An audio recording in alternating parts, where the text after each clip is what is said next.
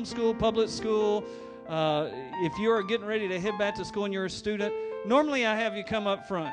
Every time I have them come up front, I always have some that are just like, do I have to? So, no, you don't have to, but I do ask this. I'm going to ask all of our school students, if you would, to at least stand where you are. If you will stand up, if you're getting ready to start back to school here uh, in the next few weeks, will you stand? Even if you're a teacher, get. All right, now I'm not making you come up front, but I know we got some students in here. So if we got some students, we want you to stand up where you're homeschool, public school, wherever you're at, teachers. If you'll stand up, we're just going to pray over you and just be a blessing to you. Oh, they're upstairs. That's why. That's where they're at. That makes sense. I'm like, where are the other students? She's going to go get them. So they're going to come down in a minute. We want to pray over them. I should have done that earlier, see? Hallelujah. I thought something was wrong. It's like, where, where, where are they? But we want to pray over them. We're going to believe God for a safe school year. We're going to believe God for a mighty anointing of the Holy Spirit upon the students uh, to go forth and be light in the world. Gavin's starting kindergarten this year, aren't you, buddy? You excited about that? Yeah.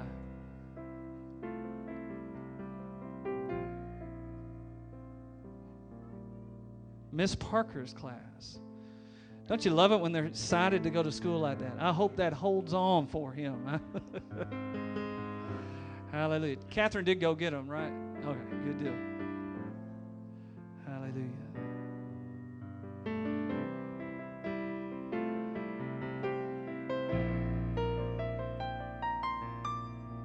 When they all come through the door, give them a big hand. They, they won't know what's going on. Here they come.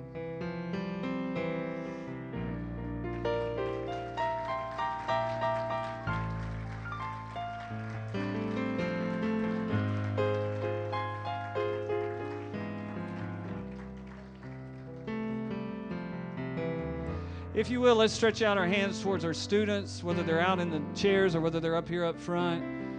Hallelujah. Father God, in the name of Jesus, we pray for every one of these young people, for those who are teachers that are getting ready to start a new school year. Father God, whether they're going to be in public school or homeschool or Christian school, Father God, we just thank you, God, that you're going to go with them every day. Father God, that you're going to surround them with your presence. Lord, their bodies are the dwelling places of the Holy Spirit. And Father God, I thank you that you're going to anoint them, that you equip them. Father God, I just thank you, God, that you will protect them, body, soul, and spirit. We plead the covenant blood of Jesus Christ over them, over their school campuses. Father God, we just thank you for watching over them and keeping them safe. Father God, we thank you, Lord, that as they study and apply themselves, Father God, I just thank you, God, that you will equip them and anoint them to excel in what they do. I thank you that you'll give them favor, God, with not only fellow students, but with teachers and administrators. Father God, I thank you they are the light as they go into those schools and onto those campuses. And Father, they are the salt in the earth that they're in, even at their, no matter how young they are. And Father God, I thank you that they'll know that. Lord, that you'd remove any fear, that you'd powerfully equip and anoint them. Father, that this will be a great school year for them, for our teachers as well. Powerfully anoint and equip them. For those who are teachers that aren't able to be with us today, I thank you for anointing and equipping them. And Father God, we thank you for a year of revival in our school systems. In Jesus' name we pray. Amen. Amen. Praise God. Ah, now you can go back to kids' church. Thank you, everyone. Remember them through the years or through this school year as you think about them. Uh, every day, I encourage you to pray not only for them, for safety, and, and just uh, lift up them, their teachers, and their schools. If you will, turn with me this morning to the book of Colossians. That's where we're going to start. Back about two or three weeks ago, I started a series talking about the battlefield being in the mind. We, we took a few weeks off from that, feeling like the Holy Spirit was leading us in a different direction. But I really feel led to go back and pick up on that, particularly right now. Uh, in chapter 3 of Colossians, verse 1, this is where we closed out two or three weeks ago. It says, If then you were raised with Christ, seek those things which are above, where Christ is, sitting at the right hand of God. Set or fix or focus your mind on things above, not on things of the earth. For you died and your life is hidden with Christ in God. When Christ, who is our life, appears, then you will appear with him in glory. A couple of things to remind you before we get into what we're going to talk about today. The Bible declares in the book of Ephesians that we have, as Christians, been raised up together and made to set together in heavenly places in Christ Jesus, far above all principality and power and might and dominion and every title or name. That's where we are. You may not always feel that way, it may not always appear that way, your circumstances may not always look that way. But positionally, that's where God says we are because of not anything you've done or said or anything I've done or said, but because of what Jesus has done on our behalf. We've been raised up to heavenly places.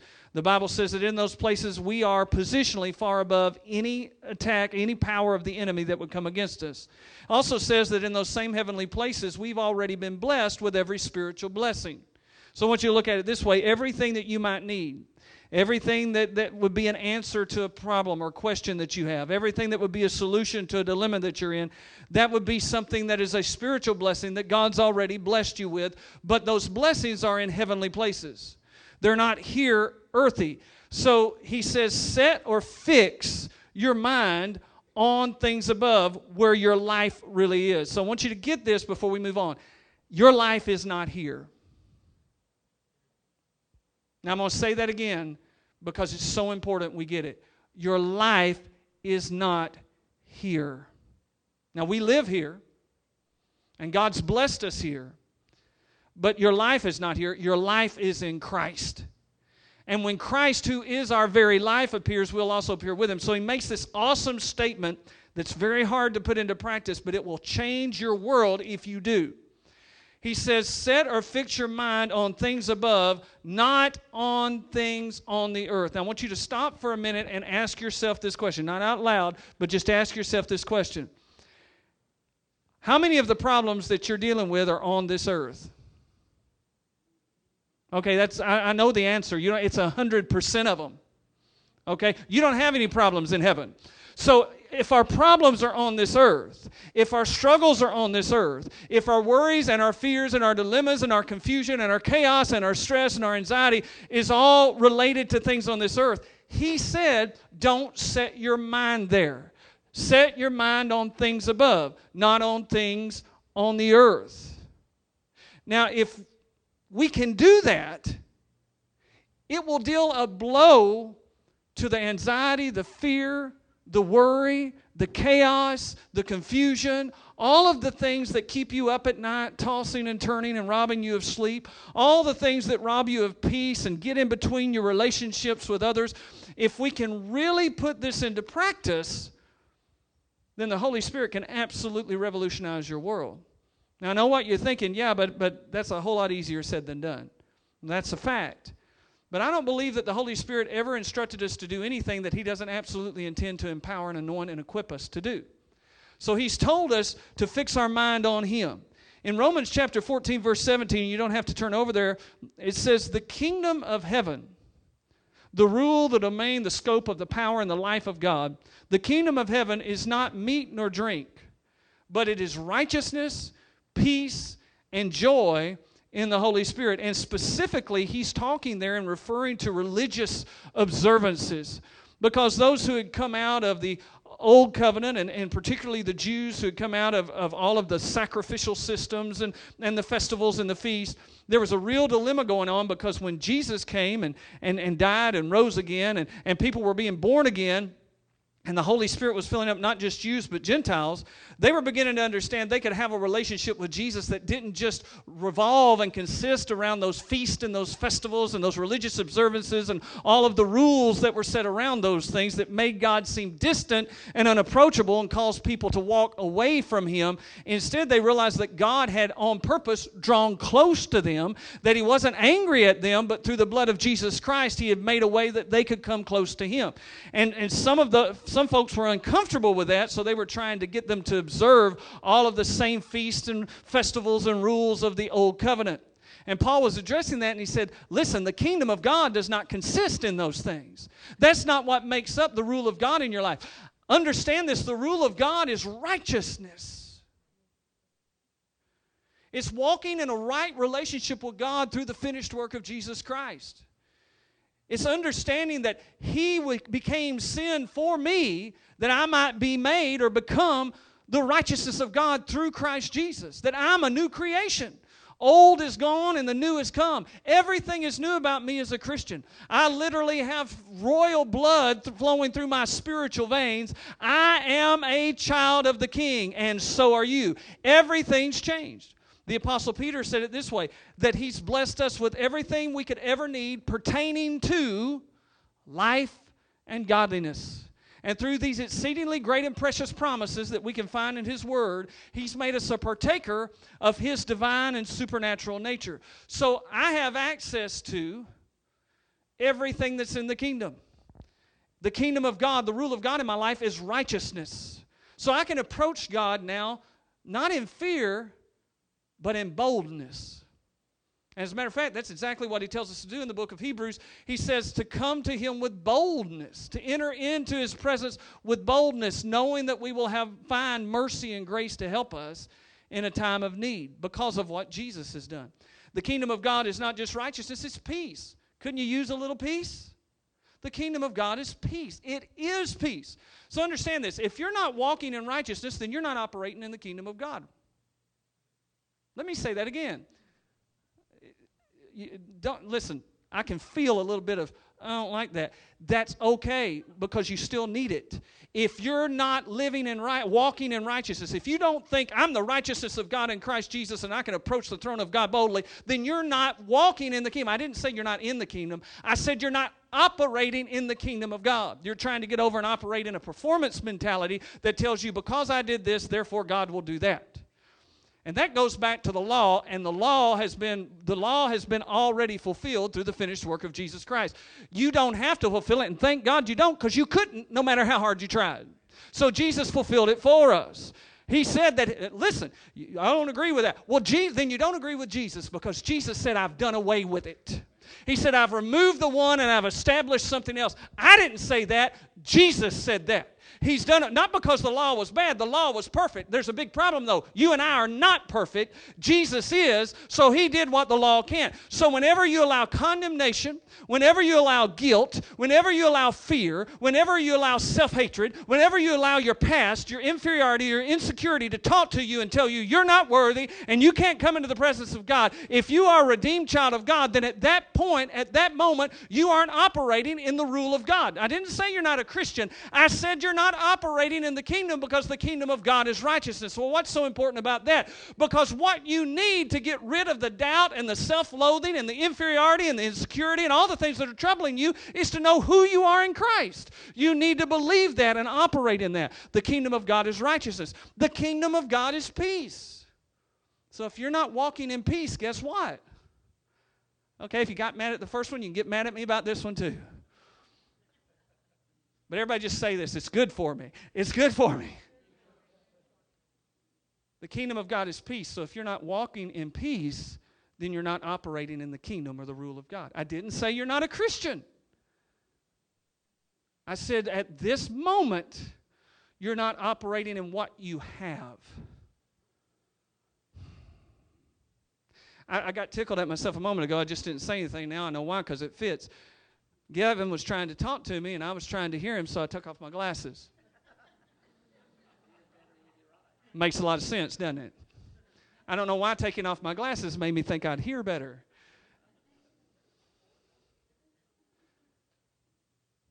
You see, my glasses are here for a reason.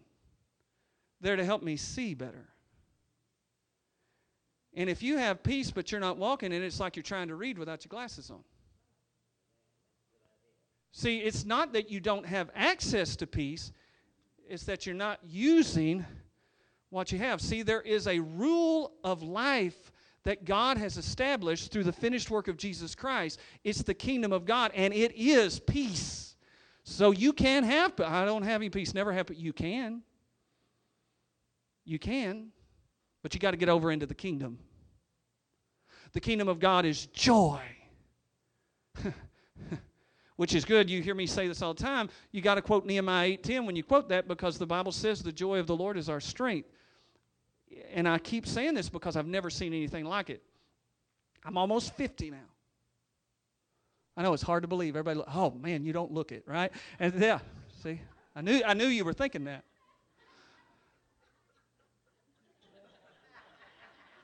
Well, okay.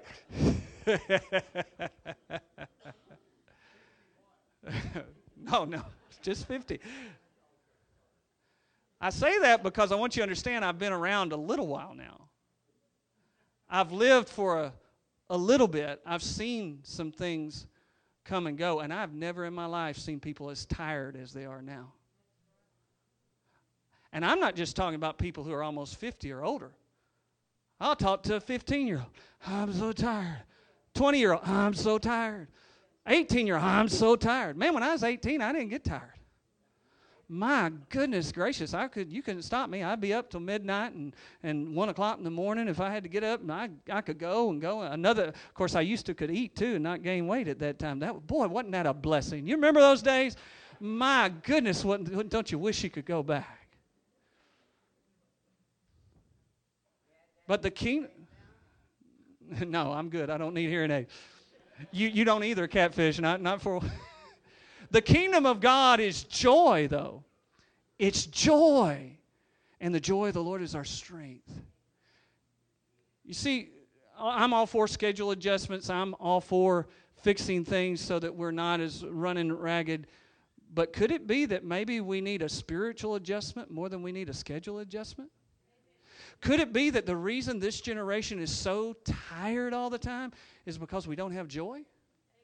And if we don't have joy, there's a reason for that. The Bible says, in His presence is fullness of joy. So if we're not having an abundance of joy, it's because, listen, if you were mad at me on number one and you were mad at me on number two, you're going to get mad at me on number three. If you don't have joy, it's because you're not spending enough time in His presence. Period. End of story. Well, I don't have time. Yeah, you do. Don't lie to me. Oh, I use that too. I tell people all the time I don't have time. But if you have time to watch TV, you've got time. If you have time to look at Facebook, you've got time. If you have time to spend on your on your iPhone, you've got time. We all have time. We're just not using it. We're not prioritizing for joy. Somebody told me a long time ago, and I found it to be true. When the pain of where you are, when the pain of staying the same becomes greater than the pain of change, you will change. But until the pain of staying the same becomes greater than the pain of change, you'll stay the same. At some point, I pray that you come to such a holy dissatisfaction with where you are that you'll be willing to do whatever it takes to get where God says you can be. The Bible says the kingdom of God is not meat nor drink, but it is righteousness, it is peace, it is joy in the Holy Spirit. So we can't have, listen, this is the last part of this. You not the message. No, no, no. We're going to be around for a while. But but this particular part of the message the righteousness, the peace, and the joy are all awesome parts of the rule of God, but it's all connected with being in the Holy Spirit. So if you're not walking in the Spirit, you're not going to be walking in joy, you're not going to be walking in peace, you're not going to be walking in righteousness. We have to be led by the Spirit of God. The Bible says, as many as are led by the Spirit of God, these are the sons or the daughters of the children of God. So it's not just a matter of coming to church on Sunday, it's not just a matter of turning on your favorite teacher or reading a book from time to time. It's a matter of every day, 24 hours a day, seven days a week, walking in step the Spirit of God, seeking the leadership of God, seeking the Word of God about what He wants you to do in this circumstance or in this situation. When we will do that, then we'll operate in the kingdom of God. Well, why is that so important? I'm glad you asked. Turn with me to Hebrews. Hebrews chapter 12. And let's read verse 26. Speaking of the Lord, it says, Whose voice then shook the earth but now he has promised, and can I tell you something? When God makes a promise, it's going to happen. I don't know exactly when, but I guarantee you when God says something, it's sure. It's already just as sure as if it was already done. Every promise God makes, he keeps. So he said, He's promised not only would he shake the earth, but yet once more I will shake not only the earth, but the heavens. Now, this yet once more indicates, notice this phrase, the removal of those things that are being shaken as of things that are made. And the idea there is that they're man made. We've made them.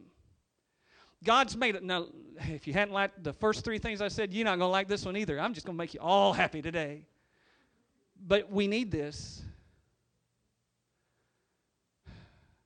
You're not going to come to a place of peace, joy, righteousness, and power with what you can do yourself. Even if they're religious things. If you're trying to provide or do something yourself that's going to put kingdom life in you, it's never going to work. Because the man made things can still be shaken. That's the problem. And God's made a promise. That means He's going to keep it. Because, he, listen, I know it don't seem like it, but because He loves you so much, He's going to shake everything that can shake. That don't sound like love. I know in our flesh that don't sound like love. But God says, I love you so much, I want you to understand some of the things you're trusting in won't hold you. Some of the things you're relying on, they're not strong enough to keep you in the midst of the storm. So I'm going to start shaking so that everything that you think will hold you up that won't, you're going to realize, wait a minute, this won't work. This isn't working.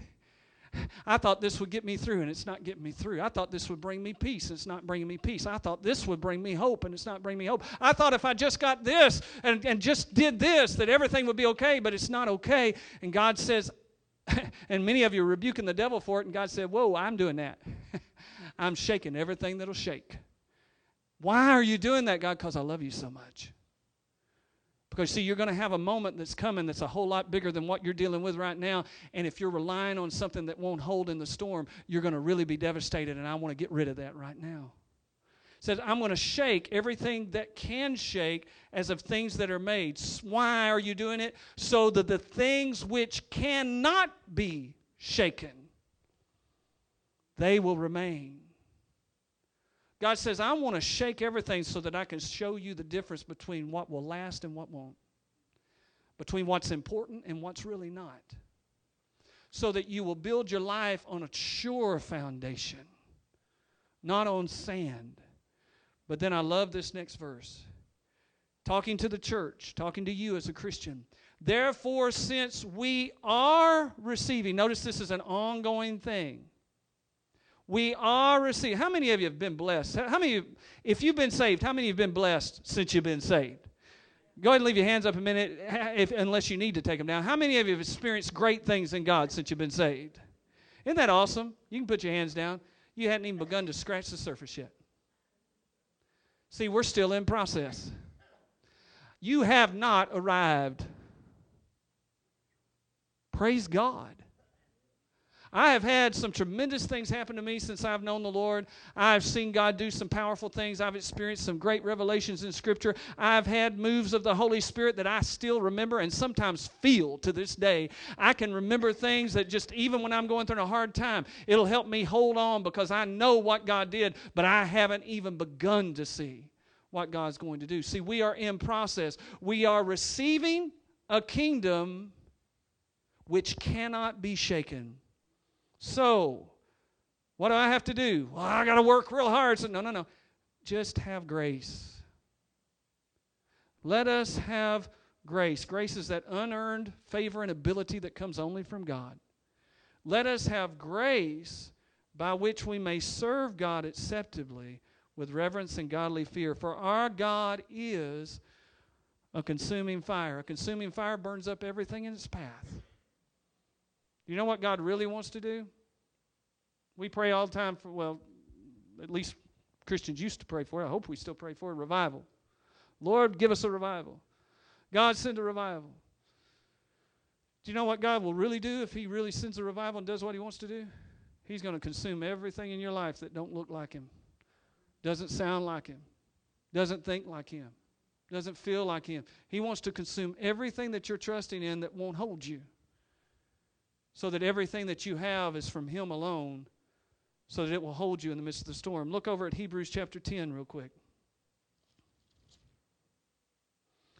Hebrews chapter 10, verse 35. He says, Therefore, do not cast away your faith or your confidence, which has great reward. Do you hear that? Your confidence, your faith, there's a great reward with it. I'm trying to believe. I'm trying to hold on. I, I'm trying to, to, to, to just hold to the promises of God. Do that because there's a great reward. There's a great reward with it. You know, Hebrews chapter 11, verse 6, it says that if we're going to come to God, we must do two things believe two things. First of all, it says we have to believe that He is.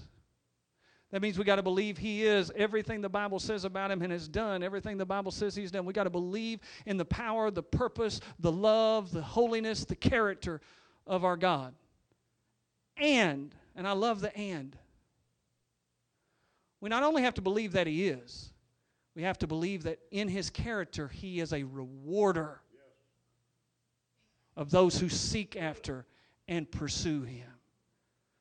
Not only is there, is there a God, there sure is. He made everything you'll ever see and everything NASA will ever find. He made it all. With a word of His power.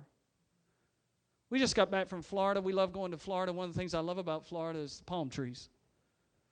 I used to get so depressed leaving Florida, I'd count the last, when we were driving, the last palm tree. I'd almost want to cry when I'd see the last palm tree. Oh, Lord, how long until I see another palm tree?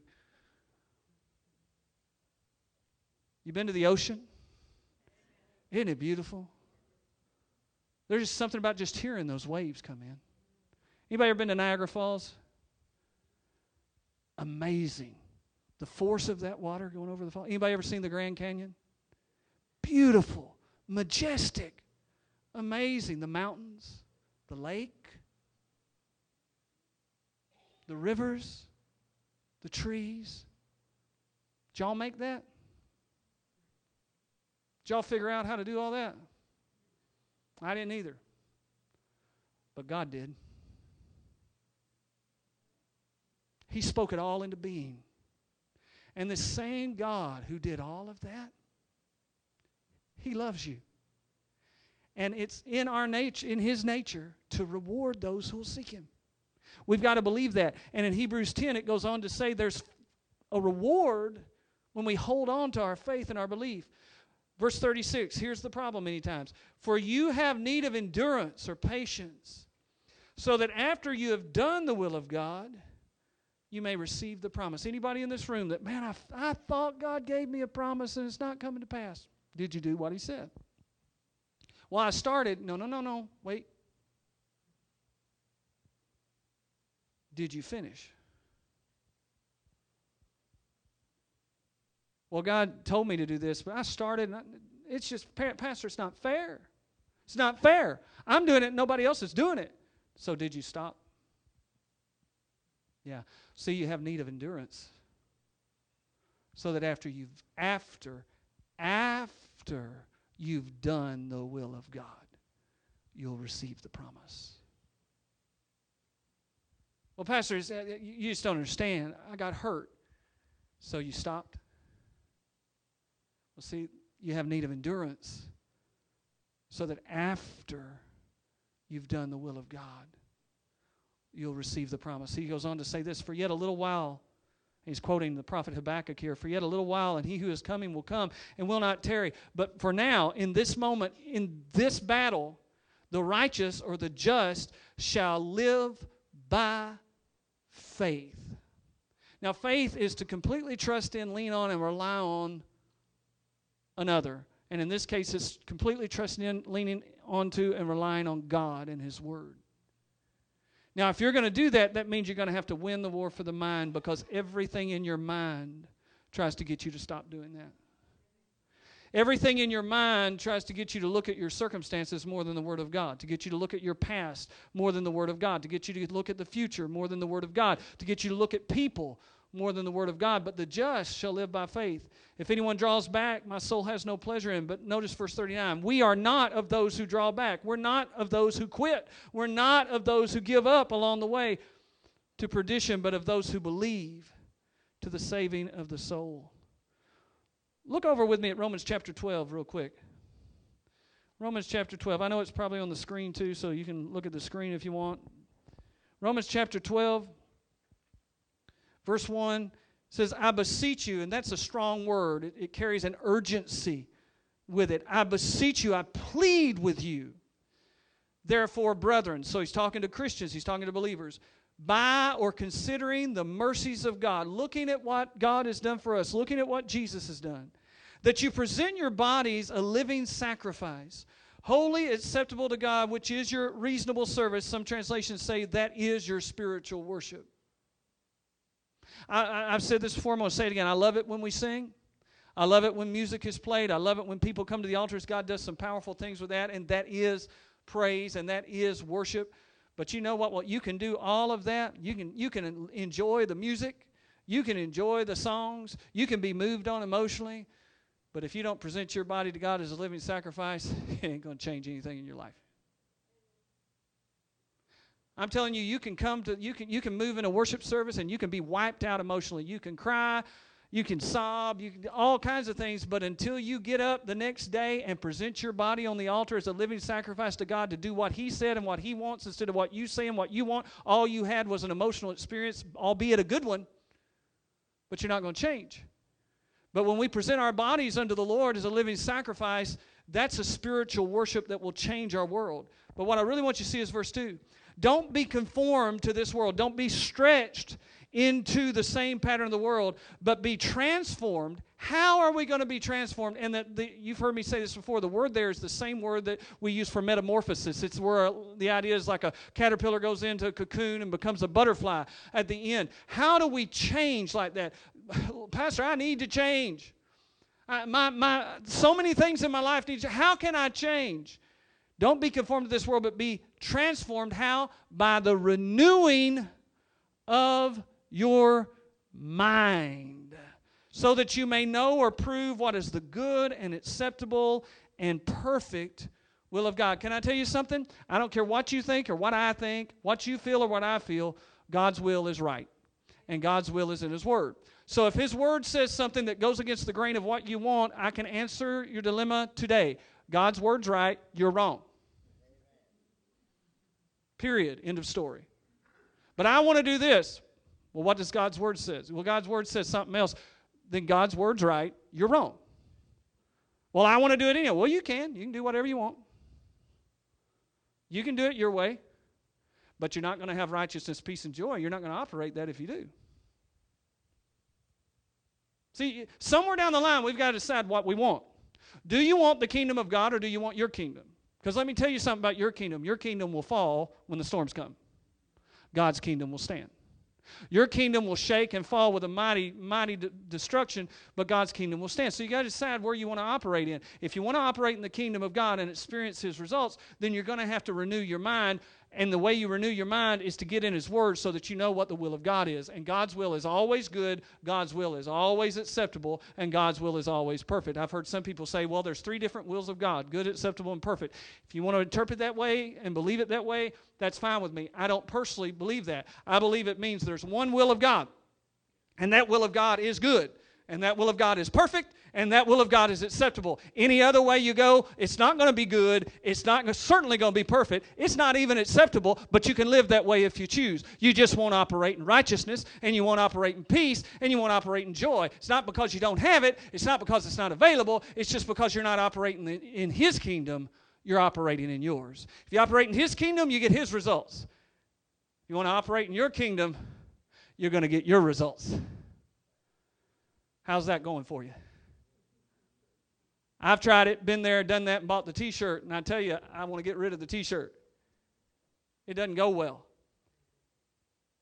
2 Corinthians chapter 10, if you want to turn over there real quick, we're going to come to a close here in a moment. But it gives us some powerful instruction about battling with the struggles that we have in our mind and in our world. 2 Corinthians chapter 10, and for many of you, this is going to be a familiar passage of Scripture. We're going to begin in verse 3. It says, For though we walk or live in the flesh, we do not war according to the flesh.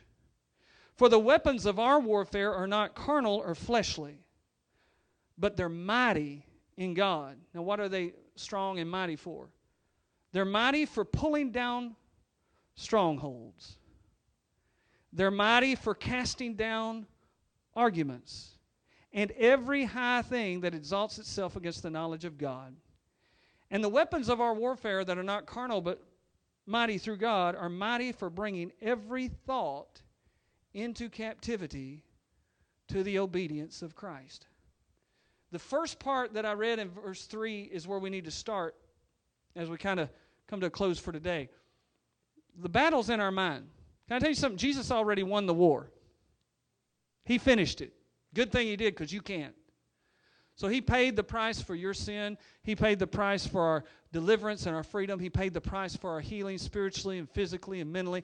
He paid the price. His blood is not just enough, His blood is way more than enough. He did everything He needed to do. And His victory is already established. You don't have to win the victory. The Bible says, This is the victory that overcomes the world, even our faith. Faith in what? Faith in the finished work of Jesus Christ. That's the victory. So the victory doesn't have to be won, the victory has already been won through Jesus Christ. And my victory is believing that, trusting that. But if I'm going to do that, there is a war. But the war that we fight is not one that's fought in the flesh. Now, here's the problem most of us fight 90% of the time in the flesh.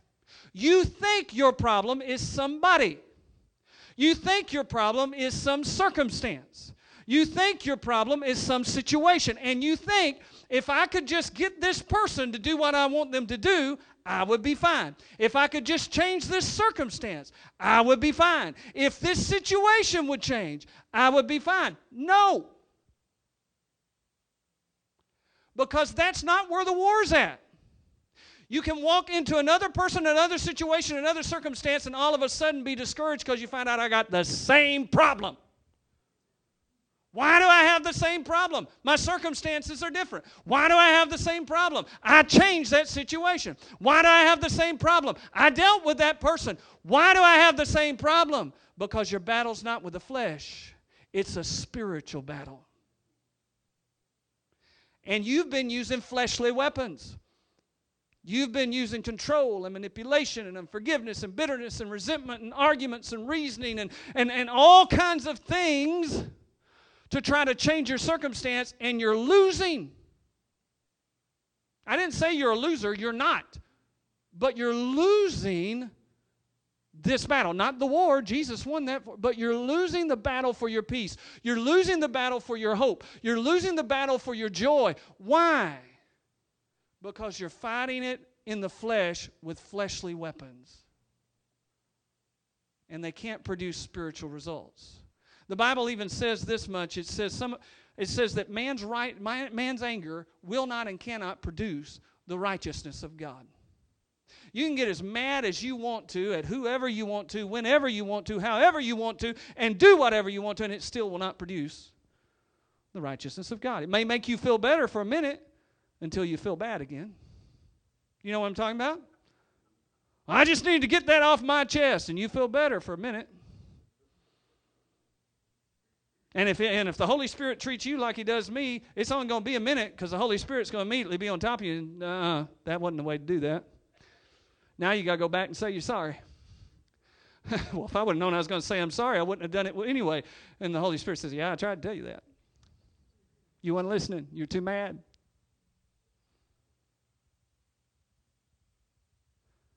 But we fight with spiritual weapons, and the weapons that God gives us are mighty to number one, pull down strongholds. What is a stronghold? A stronghold is a wall that we build up in our internal being, in our mind. It comes from false beliefs, false teaching, or wrong reactions to circumstances in our life. Let me just tell you something about those wrong reactions. We all live on this world, in this plane. Jesus said, In this world you will have trouble. Period. End of story. You don't get so spiritual that you stop having trouble. Anybody who tells you that there's a plane of faith that you can get to where you no longer have trouble just lied through their teeth. Well, they don't have problems. Oh, yes, they do. They just don't tell you. It won't sell as many books if they tell you they have the same problems you do. See? You won't watch their TV show if you find out that they deal with the same stuff you do. But let me just tell you, they do.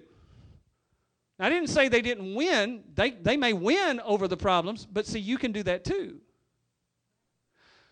A stronghold is a false reaction, a wrong reaction to the circumstance. Everybody deals with trouble. Everybody has things happen to them that aren't pleasant. Everybody goes through storms. Everybody goes through difficulty. There is not a person, let, let me just say this so it can set you free. You're sitting there, some of you say, nobody's been hurt like I've been hurt. There's not a person in this room that hadn't been hurt somewhere, somehow.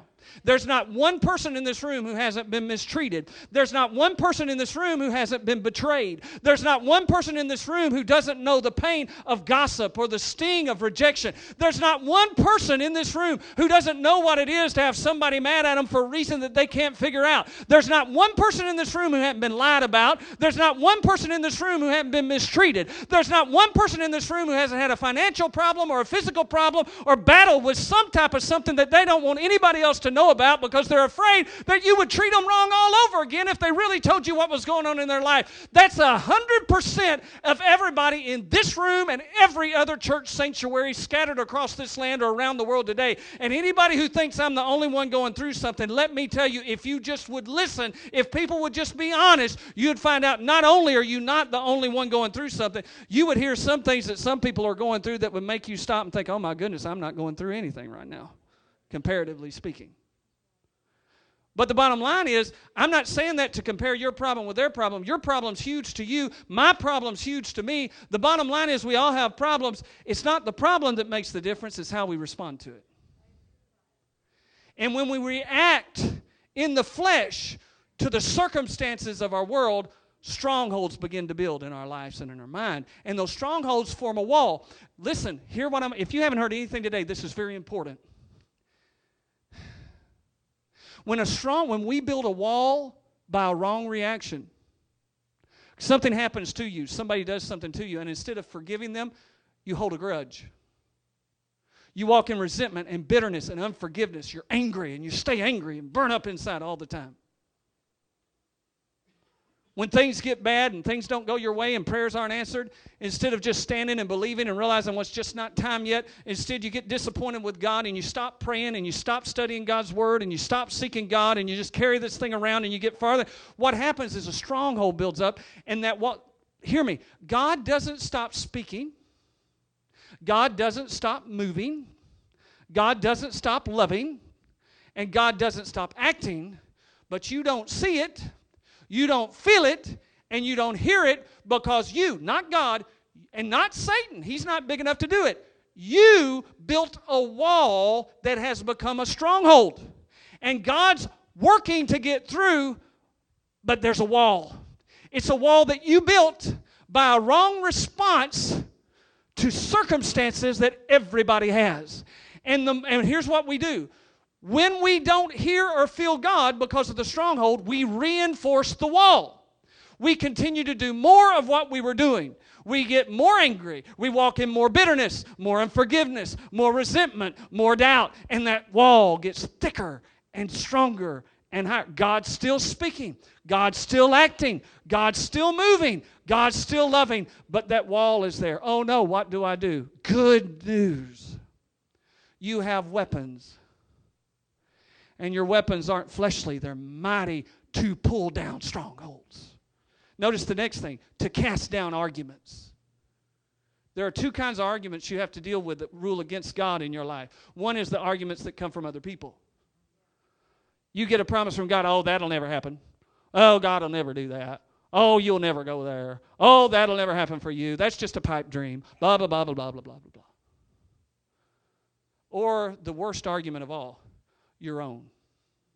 That inner dialogue that you have with yourself. Every time God starts to set you up for a miracle or an answer, you talk yourself out of it. Oh, I've been here before. This always happens. I'm not going to get my hopes up because every time I get my hopes up, they just get, oh, it's never going to work. I'll always goof up. I'll always mess up. I'll always this. I'll... What is that? That is an argument that you're having with yourself against the promise of God. Well, that's so entrenched in me, it's all I know. What do I do? Good news. The weapons of your warfare are not carnal, they're mighty through God to cast down arguments. And every high thing that exalts itself against the knowledge of God. Some of those arguments are real high sounding ones. Oh, I've had them. I've met them. I met somebody that don't walk with God no more than a man in the moon, but he can come up with an argument that's hard to confuse, or hard to, to resist. And they can say things that sound so good and sound so great, and you can read their books or catch them on the internet or whatever, and it just, oh my goodness. And all it is is a high thing. It's exalted itself against the knowledge of God. You know what God's word says. Not only do you know what it says, there was a time when you walked in it and it was working. But now all of a sudden it's like, well, know. This makes sense. All it is is a high thing that it's uh, and what do you have? Weapons that can cast it down. But here's the big boy. This weapon, the weapons that you have from God, enable you to take every thought captive Amen. to the obedience of Christ. Let me tell you what the devil does. Let me tell you what people do on his, without knowing it, assisting and aiding the enemy. The devil just sows thoughts. If you could look at your head as just like a garden, the devil loves to sow seeds of thoughts doubt, unbelief, unforgiveness, anger. Oh, yeah, it's, it's already happened today. I guarantee it. Somebody, at least one person in this room, is already mad at somebody else in the room because you don't think they treated you right today. Well, I don't know what's wrong with them. I didn't do anything to them. They just ignored me. Walked right past me. Didn't act like they saw me at all. They just ignored me. Well, I ain't going to have anything to. I thought, and you're already mad. They act like they didn't even see me. Can I let you in on a clue? They probably didn't see you. Well, that ain't right. Yeah, but you don't know what happened to them this morning, see? You don't know that they had a phone call right before church. See? And you don't know that their whole world got rocked this morning. And I'm sorry, but when they walked into church, you weren't the first thing on their mind. They walked into church because if I don't get Jesus today, I don't know if I can make it through the rest of the day because I don't know how I'm going to handle what I just found out about today. And I'm sorry, but today you weren't the first thing on their radar. Today Jesus was the first thing on the radar. And unless I miss it, that was kind of the way it was supposed to be anyway. But you think that they just purposely dodged you. They didn't. Well, what if they did? Well, what if they did? That's their problem, isn't it? Who's going to give an account for that? You or them? They are unless you get mad about it and hold a bitterness and a grudge and unforgiveness. And let me tell you God, what God will do. He will stop focusing on them to come focus on you. Till he can root out the unforgiveness and the bitterness in you. And they'll just go about their merry way, not knowing they ever did anything wrong, and you're miserable. Anybody ever had that happen? Am I telling you the truth? That's the way it works. You know why? Because God loves you too much to let it go. He knows that uh, the Bible says an evil root of bitterness will spring up and defile not just one, it will defile many. God knows that, and He don't want your family destroyed. He don't want your marriage destroyed. He, he don't want the people around you and your friendships destroyed all because you let a root of bitterness file. He just wants to deal with that right now. And so he starts dealing with that. But the weapons that you have, they can take every. So when the enemy comes to plant these thoughts, I've said this before, I'm going to say it again. To me, this is so simple. Who does the Bible say is the accuser of the brethren? God or Satan? Satan. Let me just say it again. Who does the Bible say is the accuser of the brethren? God or Satan? Amazing to me how many people think the Holy Spirit's accusing their brethren to them. Oh, well, the Holy Spirit showed me this person over here. They're not really who they claim to be. Well, who are they? Well, let me tell you what I think the Holy Spirit told me. Now, you never thought about it one time in your life, but after you talk to that person, you start thinking, well, you know, they do act a little strange sometimes. Ever, well, you know, maybe, just maybe. Do you know we could do away with all of that if we believe what the Bible says? The Holy Spirit is not the accuser of the brethren. He is not going to show up your mind and whisper a thought, this person's evil, this person's bad. Now, the Holy Spirit will check you when somebody's claiming to be a brother and they're not, and they're tra- He will check you there so that you will know not to get involved in something that would destroy you. But He's never going to come and accuse another brother to you so that you can have suspicion and doubt and anger and unforgiveness towards that brother and spread it to whoever you want. And if we just believe that, we could take that thought, see, and immediately immediately say, I don't receive that. That's not God. I'm going to take that to the point of Christ's obedience. What was the point of his obedience? The cross. Philippians 2. He became obedient to the point of death, even death on the cross. So, what does that mean for me? No matter what it takes, I'm not going to walk in unforgiveness. No matter what it takes, I'm not going to entertain this accusation. No matter what it takes, I'm not going to gossip. No matter what it takes, I'm not going to fall into unbelief and doubt. No matter what it takes, I'm not going to doubt the goodness of God just because my prayer didn't get answered answered five minutes after I prayed it. No matter what I think, I'm taking every thought to the place where Jesus died for me, and I'm going to leave it there. You have weapons that enable you to do that. As I close, let me tell you what their weapons are. You don't have to turn there, but you know it well. It's in Ephesians chapter 6. It talks about the fact that we struggle not, we wrestle not against flesh and blood. But we do struggle. There is a war. It's against principalities and powers and the rulers of the darkness of this age and spiritual host of wickedness in the heavenly places. Those same principalities and powers that the Bible says we're lifted up above through Jesus. So he says, after you've done everything that you possibly can to stand, stand therefore, having on, he starts listing the armor of God. He talks about the helmet of salvation. That's an important piece because it guards the mind. So, what's that helmet for? Every time I struggle with doubt, insecurity, rejection, bitterness. Oh, no, no, no, no. I am the redeemed of the Lord. and I don't have to be shy about that. The Bible says, let the redeemed of the Lord say so. I am the redeemed of the Lord. I'm not rejected, I'm accepted. I've been blessed and anointed and equipped and raised up in Christ. I am handpicked oh, oh, that just sounds so prideful. Well, Jesus is the one who said it. He said, You didn't pick me, I picked you. I chose you and appointed you that you'd go and bear much fruit and that your fruit would remain. I am a child of the Most High God. I'm a child of the King. I'm not rejected, I'm accepted. I thank you, God, that my mind is pure and my mind is clean. Whenever I have an impure, unclean thought, I bring it to the cross and I refuse to hold on to that thought. See, it's not a sin to get a thought, it's a sin to hold on to it, though, if it's a wrong thought.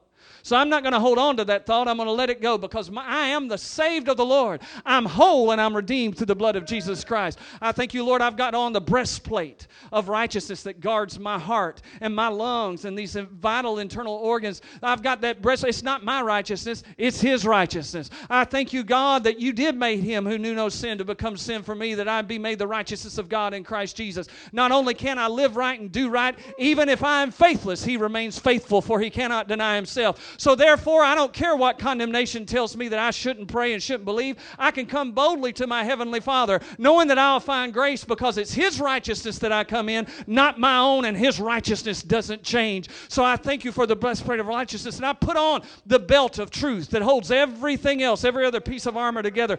God, I will not believe a lie because you're not a man that you should lie. I'm going to trust in the truth of your word. This is my anchor and this is my foundation. I don't care what the news anchors say. I don't care what some false teacher, false prophet, or false teacher says. This is still the inerrant Word of God. And everything it says is true. It's true today. It'll be true tomorrow. And it'll be true for as long as time stands. And I'm going to live my life by that truth of your Word. And that truth that I know and experience will make me free. And on top of that, I will shod my feet with the preparation of the gospel of peace. And listen, I want to say something that I want to make sure you hear right. Make sure you hear this right. We've always, or at least I have always interpreted that verse as mean evangelism. You know, after all, it's the gospel and it's on your feet, so we go and we evangelize, and that is true. But the Bible says the wisdom of God is many layered. That means there's layer upon layer to it.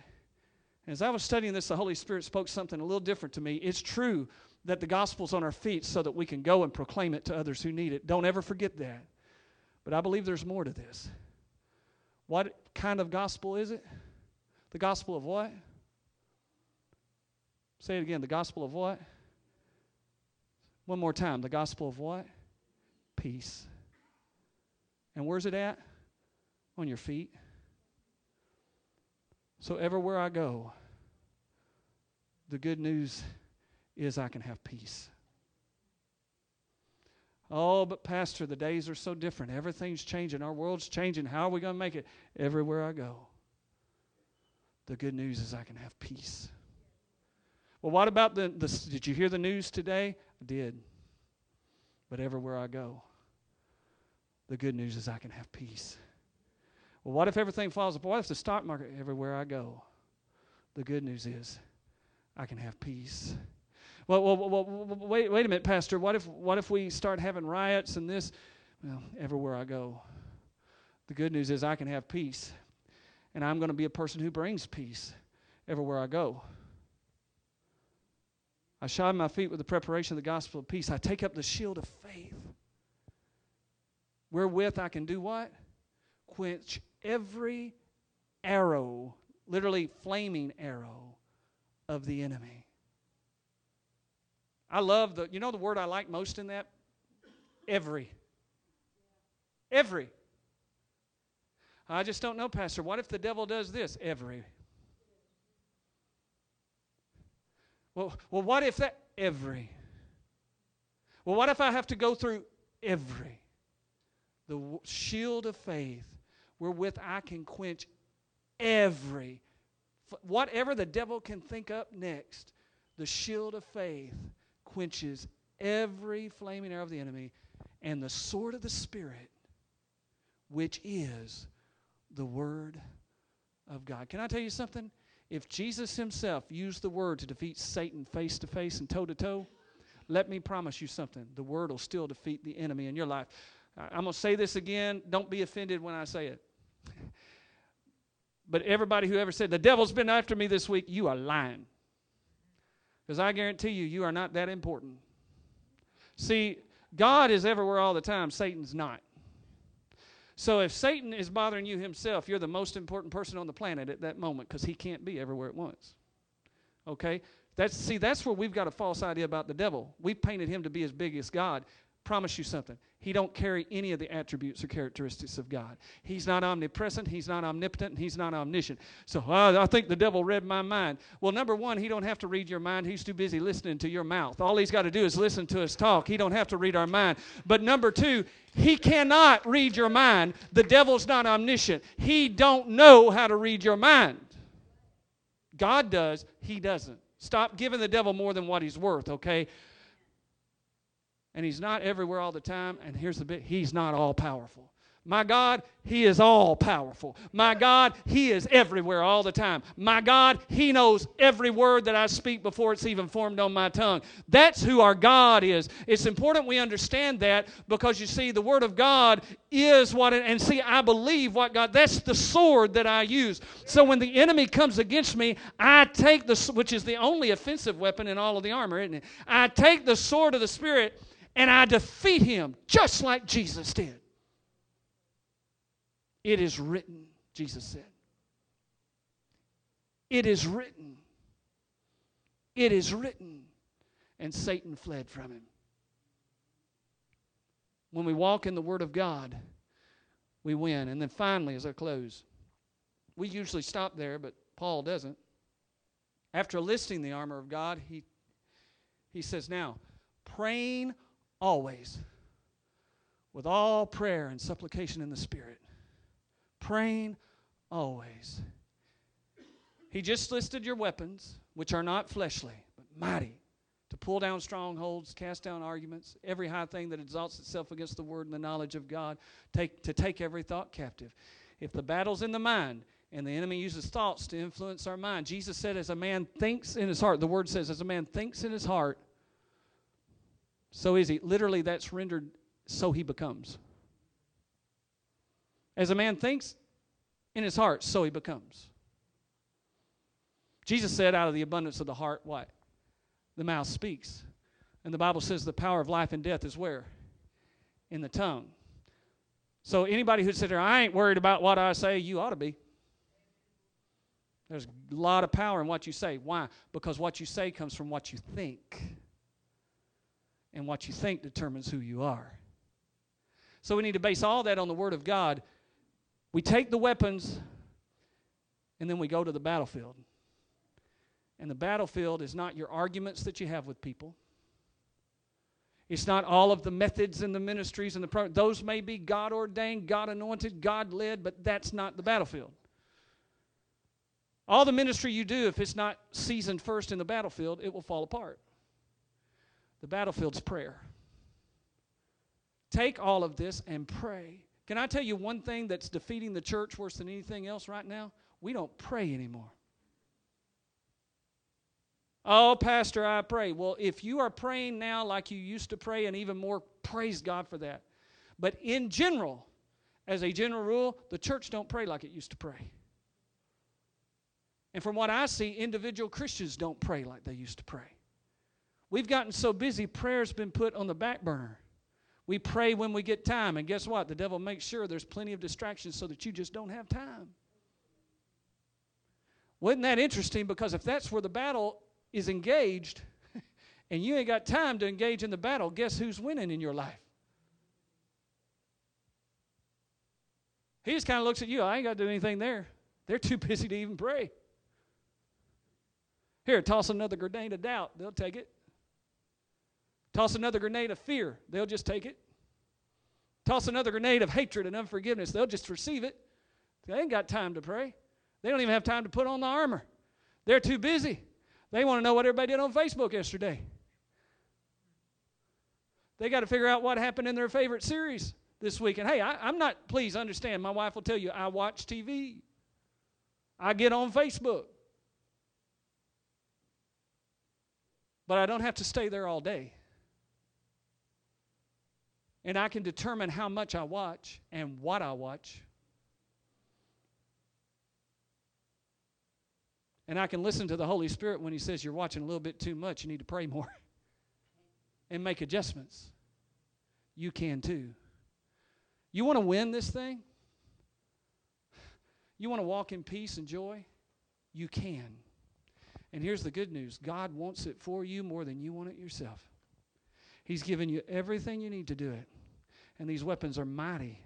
You know what that means? That means that within them, the, the weapons themselves, there's power to pull down everything that's coming against you. But you got to get engaged. You got to be involved.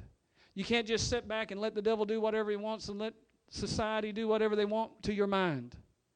You've got to take control of what you're thinking. You've got to take control of what you're believing. You've got to take control of what you're speaking. You got to make sure that you're walking in obedience to the Word of God, and He gives you all the power to do it. And when you start doing that, you're going to find that you're walking in peace and joy and righteousness because you're walking in the Spirit. And the Spirit of God is controlling the patterns of your life. And when that begins to happen, you'll find that your mind is shifting and changing. And after a while, you'll realize, hey, you know what? I'm not thinking the way I used to think that battle that I battled with so long, that attitude problem I had, that confusion I dealt with, that fear I dealt with, that anxiety I dealt with, man, I don't even remember the last time I stayed up and tossed and turned all night.